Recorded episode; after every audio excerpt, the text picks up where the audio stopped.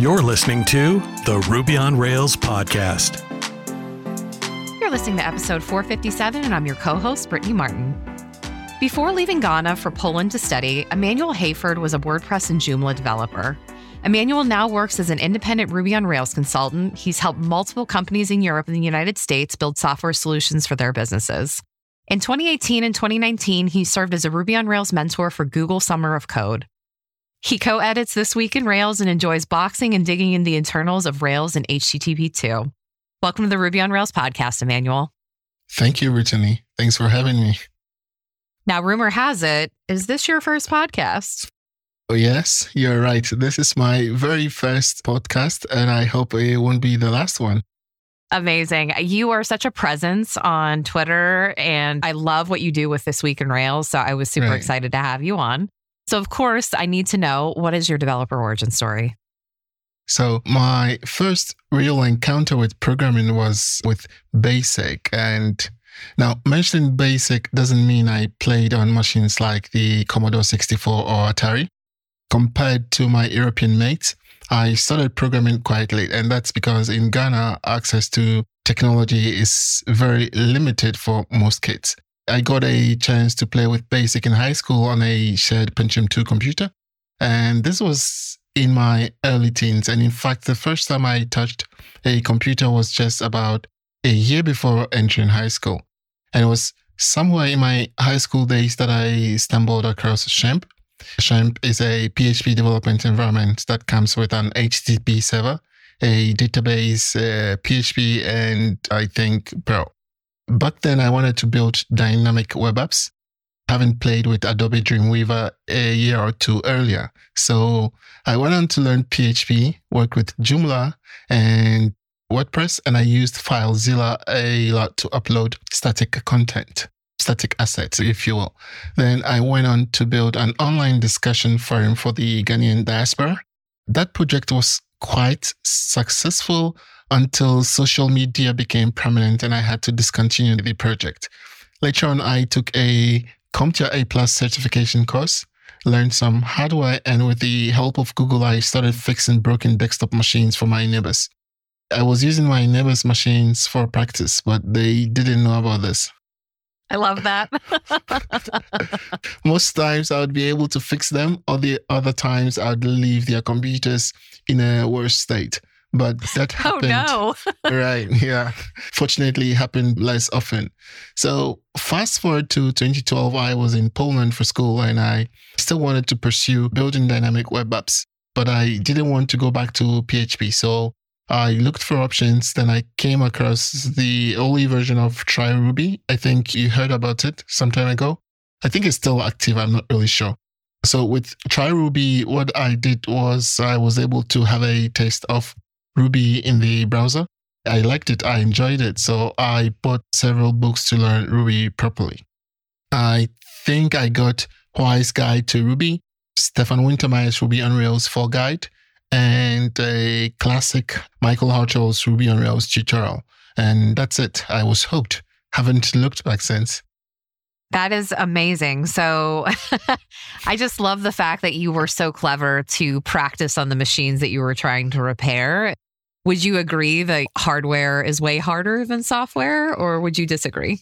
I would disagree, but it's something that I didn't enjoy. I preferred to do software. You know, like with hardware, if you happen to burn some RAM or a hard disk, that's it. You have to replace it. You have to spend money and you have to buy a new one.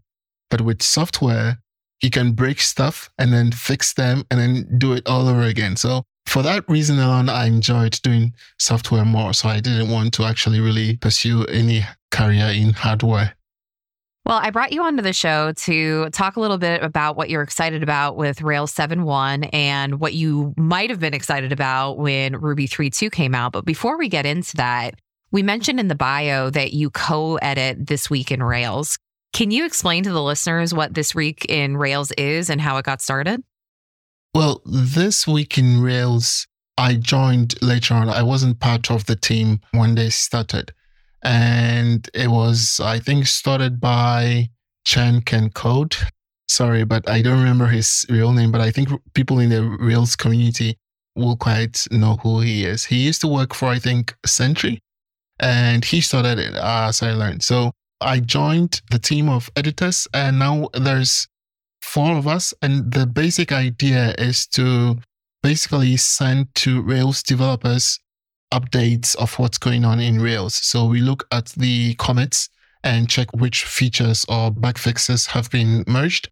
And then we try to explain them and then we send them out to subscribers. So basically, that's the idea. Just sending updates to Rails developers of what's going on in Rails. Were you someone who was subscribed to the newsletter and just had a real interest in getting involved? I'm very impressed that you're a co editor. Yes, right. So I was a long time subscriber. And what happened was after some time, I stopped receiving updates, but I really enjoyed the updates. So I was like, wait, why did This Week in Rails stop sending me updates? So I thought someone or accidentally my email had gotten lost in the list of emails or whatever. But I tried to use another email and I still wasn't getting them. And then I reached out to one of the editors, Greg Molnar. He does most of the work there with organization and stuff like that. So I reached out to him and I asked, Hey, Greg, do you need help editing this week in Rails? Because I need to get the updates in my inbox. So Greg was like, okay, if you really want to, then come join us. I was like, okay, I'm going to do it because I really enjoy sharing tips, updates, and stuff of whatever is going on in Ruby and Rails. So I jumped on board and that's it. So what we do basically is just send updates to subscribers of what's going on in Ruby and Rails. Based on like how many people are currently subscribed to it, would you say that the Ruby on Rails community is quite healthy? Well, yeah, it's very healthy. Initially, This Week in Rails was hosted on another service. And then they had to, for some reason, move it to world.hey. So they lost a very large amount of subscribers. And then with world.hey, that's where we currently send updates. We had to basically build everything from scratch. So we are now building our subscriber base. So we are starting humbly from a very small number. But I do encourage people to sign up for This Week in Rails if they want to receive Rails updates in their inboxes. Completely agreed. So I will link that all up in the show notes, listeners. So, as someone who does have a pulse on what's going on in Ruby on Rails, what are you most excited about in Rails 7.1? To be honest, I'm excited about everything in Rails 7.1. For me, I think Rails 7.1 is the most exciting minor release as far as I'm concerned. I started learning Ruby since 4.2 or 4.1. I'm not quite sure on which one it is, but this to date is my favorite release if as far as minor releases are concerned. And there's a multitude of exciting features coming to Rails 7.1. So much so that if I had to talk about one each day, it would take me about three months. But wow. uh, yeah, right. There's so many of them. But particularly, I'm chuffed with Active Record's new API for async queries. What this means for us is that in Rails 7.1, in addition to aggregate methods, you'd be able to asynchronously run custom SQL queries. And for running custom queries, we now have methods like async find by SQL and async count by SQL. And for the aggregate methods, there's async average, async sum, and the rest. Basically prefixing all the aggregate methods with async underscore. So if you had an article model with a Boolean attribute, say published, you'd be able to do article.where published true async count. And what this does is it returns an active record promise object with a status that could be completed, cancelled, or pending. Then from here, there is a value method that you can call on the active record promise object to get the query results from the background thread. The traditional tool stack wasn't meant for this kind of hybrid work we're all experiencing now. Miro, on the other hand, was always designed for it, designed to fit into your engineering workflow, not the other way around. Miro is an infinite digital whiteboard like space where you can up your team velocity. Want to create user story maps, prioritize your backlog, organize tasks into sprints while connecting with your team? Miro's got tons of templates for that, no problem. Being able to shoot a link to a Miro board and bring other teams into the conversation, Especially for engineering teams like yours that want to bring in marketing or product, it'll completely change how you think. Miro also has integrations with tools you probably already use like Jira, Azure, and Rally. Import tasks from them as native cards to visualize the big picture. Draw dependency lines, manage workloads, and make adjustments on the fly to stay aligned and on track. Miro's Estimation app also gives you a clear understanding of work scope and lets you identify gaps in analysis or understanding and set clear expectations for delivery. Head on over to miro.com slash Ruby, that is M-I-R-O dot com slash Ruby, to check out the Ruby on Rails podcast community board in action.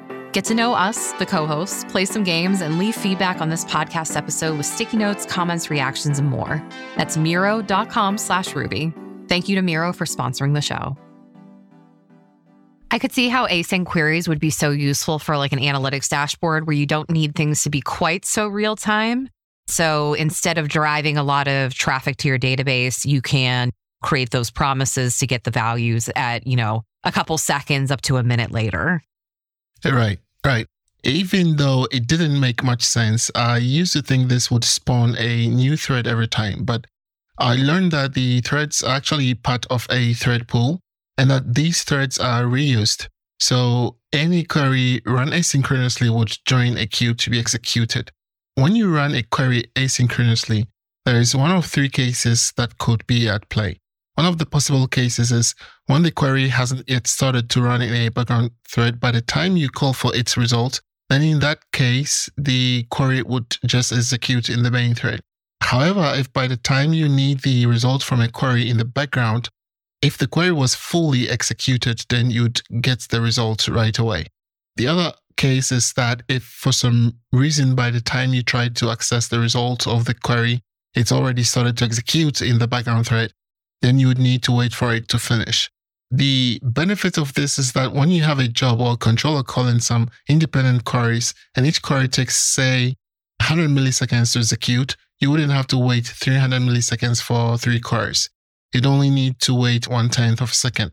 And that to me is a huge performance boost. So to me, that's quite exciting. And credit to Jean Boussier from Rails Core for taking this one on. Yeah, everything he produces is magic. All the work that he puts into Rails is absolutely incredible. He contributes really very important features to Rails, and I appreciate all of his contributions. I couldn't agree more. Is there any other features in Rails 7.1 that you want to give a shout out to? Off the top of my head, I think there's now a way to use common table expressions. So support for common table expressions has been added out of the box in Rails. So if you had a model, you can just call with on that model to get a common table expression. And then with that, you would be able to, it's a relation, it would return an active record relation. And with that, you can chain other active record methods onto that. So I think this is also pretty cool. Oh, that's really cool. So if you felt like you were backed into a corner where you had to use SQL in order to do joins, is this going to make things easier when writing queries? Is it going to at least make queries look a lot more succinct in your Ruby on Rails code base? Yeah, of course. Definitely. Because with common table expressions, when you've created a query that you can use later on, the idea behind common table expressions is that the result of a query is stored in memory, and then you can reuse that query in several different places. So this would make you write less code. And most important uh, is the fact that you wouldn't have to use Arel, which some people don't like to use to create complex queries. You can just use this with method to create really, really complex queries that you can use in your applications. Arel is really polarizing sometimes, isn't it? I currently manage eight backend developers, and two of them love interfacing with Arel, but the other six won't touch it with a 10 foot pole. Right. I personally never actually had to touch it. So I think I'm one of the lucky ones. so we've discussed Ruby 3.2 on the show, but I want to hear from you what you were excited to see that was delivered. Well, I think almost everything that was delivered in Rails 3.2. But last year was a great year for Rails and Ruby in my books. The reason is uh, Ruby 3.2 brought a lot of new stuff to the table, and WASI based WebAssembly support was one of those deliveries that stood out to me. as it stands now, modern languages like Rust, Go, I think, can all compile to WebAssembly. And it's nice that Ruby is joining the WebAssembly space too. With this feature, we can package Ruby scripts into a single WebAssembly binary, which means we can now distribute Ruby to even more environments. It's still very early stages, but I believe at some point this would mean we'll be able to use Ruby for online games in the browser or even for virtual reality. And I was reading some interesting documents some time ago and found that the Mozilla Foundation benchmark WebAssembly code running between 10 to 800% faster than an equivalent code in JavaScript. This is a lot of speed that we may be able to take advantage of. JavaScript engines these days can pass and download WebAssembly binary format way faster than JavaScript. So Ruby's support for WebAssembly means two things that we can target more environments like the browser or even Node. And we don't have to learn the WebAssembly text format, which is not pleasant if you have not programmed assembly before. This leads to more productivity for us, and it's something I think I'll play a lot with. Then there is also YJIT, of course, making things faster for our Rails service. I've witnessed several people posting speed gains after enabling YJITs, so I think this is very much appreciated. Exciting times. it really is exciting times, and it really leads well into the next question. I love your story around this week in Rails just because it kind of feels familiar to me because of my story with this podcast. This is a long running podcast. At one point, it kind of went silent. So I mm-hmm. had reached out and asked if I could take over it. And now it's been years that I've been the co host of this podcast. I guess as a fellow content creator, why is creating content for the Ruby on Rails community important to you? Well, sometimes when I share some tips with Ruby and Rails developers, it's hard not to notice their reaction. You get this feeling that in some way, for some people, you've made their development lives easier. This feeling, knowing that you've helped someone in some small way, excites me. But on a broader scale, I feel we should all share anything we know about Ruby and Rails with others. This way, we can educate ourselves more on the capabilities of Ruby and Rails. And even though Ruby is friendly enough, some of its features are quite evasive. Rails speeds up the development process, but has several ways of doing stuff. And sometimes some of these ways are more efficient. And I feel it's necessary to expose to Ruby and Rails developers all the options we have with this beautiful language and framework. An unintended side effect of sharing Ruby and Rails content openly is the fact that developers on a different stack see how productive they can get if they use Ruby or Rails. My intention here is not to proselytize devs on other stacks, but rather to educate people on what can be achieved with our stack. Do you see any negatives in trying to maintain content creation just in today's world? I wouldn't call them negatives per se, but sometimes it gets hard to stay consistent with providing valuable content. Mm-hmm. And that's not out of the lack of content, but rather of the need to get other things in your life sorted out. In my case, I love, I love to share Ruby and Rails content, and I only recently learned to take a break and give myself some rest. In the past, I burned myself out trying to consistently share content while keeping a full time job and pursuing other things. And uh, burning yourself out could be a problem. If you really want to keep going with content sharing in the Ruby community, because every tip is shared, you have to do some work. Sometimes you have to read documentation, source code, and test them to see if what you're sharing indeed works like it's intended to. All of this takes time with a risk of burning yourself out if you're not careful, especially if you want to be in this for the long haul. This episode is brought to you by our friends at Honeybadger. The number one reason startups fail is that they run out of money. There are so many different ways for startups to lose money. Downtime shouldn't be one. Recent studies found that downtime can cost $427 per minute for small businesses and up to $9,000 per minute for medium sized businesses. That is every single minute. A monthly subscription with Honeybadger helps you prevent costly downtime by giving you all the monitoring you need in one easy to use platform so you can quickly understand what's going on and how to fix it, which helps you stay in business. Get started today in as little as five minutes at honeybadger.io with plans starting at free. Link is in the show notes. So, for listeners who want to get into content creation, do you have any tips? Is it the tips around consistency? Is it around the language that you use? Is it not being afraid to share other people's content? What do you recommend? First of all, I would say you don't have to be Matz or Aaron to share anything. Recently, there's been an uptick in support for junior Ruby on Rails developers. And anything shared, any discussion in the form of a tweet or blog post can help people starting out or even help Ruby seniors. I would be happy to see more Ruby and Rails content online from anyone. I know some people don't like putting themselves out there, and that's fine too. But if you don't mind, then the community would love to learn what people are doing with Ruby and Rails. If someone decides to share content, it helps to think a lot about the process. So think process, not product. The process of researching what to share opens opportunities to learn other things about Ruby or Rails. This has happened to me on countless occasions. Then finally, if you decide to start and keep at it, you should know when to take a break and take care of yourself. I love that. Do you believe contributing to open source is contributing to community content? The line here gets a bit murky with this one in the sense that all open source projects have some sort of leadership, a team, or an individual that moderates contributions.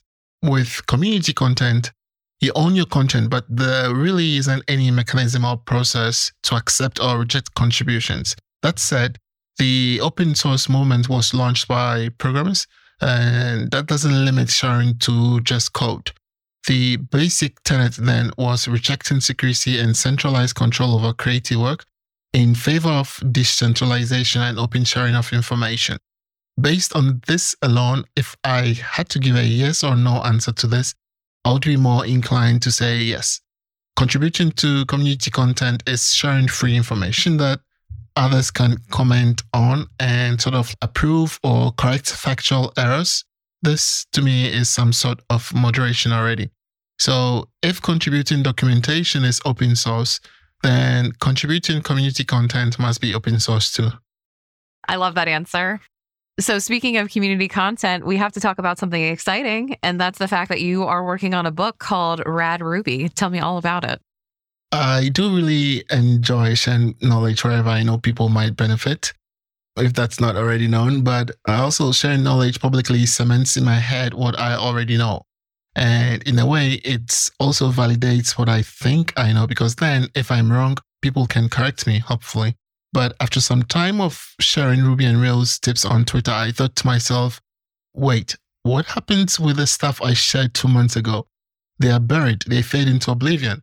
Then the idea of collecting all the tips I shared into a book hit me. I needed a way to persist and preserve all the cool things we can do with Ruby. But more important to me was the fact that I would have a sort of a living document where I could update the content when needed. Rad Ruby is still a work in progress. And when complete would be a collection of useful tips and tricks that I explain in detail so it's accessible to everyone. My goal with Ruby is to expose some of Ruby's lesser known features so people appreciate it even more. And I hope I can achieve that with this project. Are you looking to do like a PDF book? Is it going to be a printed book? What are you thinking? It's going to be self published. I think that's what most of my friends are doing. That way I can send out content anytime I want. And the main advantage of having an ebook is that like you have the contact addresses of people who purchased it. And anytime you have an update, can just update the book and then just push it forward. It's way easier than having to chase a publisher for a printed book. So I think this would be the way forward for me. I completely agree. The tip that I have been seeing lately is that you should do an ebook. And I love the idea that you would have the name so that way you can send updates because, you know, things do change and you want to keep right, your content right. fresh. Mm-hmm. However, you should get one printed for yourself just so you can have it and hold it. oh, right. Yeah, that sounds like a good idea. Yeah, of course. It's something that's doable, so I could do that. So, this is not a mystery question whatsoever, Emmanuel, but I think we can hear just the excitement in your voice over Ruby on Right. Rails and Ruby. But of course, I'm still going to ask you what are your thoughts on the future of the Ruby and Ruby on Rails communities? So Ruby has been around for almost 30 years. That's about three decades now. And Rails has been making companies productive for the last 18 years. So it's quite needless to say these technologies are here to stay. I can only see our community growing. And recently, I've been seeing a lot of new folks, especially on Twitter, expressing content with Rails. I expect this to grow for a long time. And with Ruby 3.2 now and the advent of Rails 7.1, I don't see a reason more people won't be attracted to our community.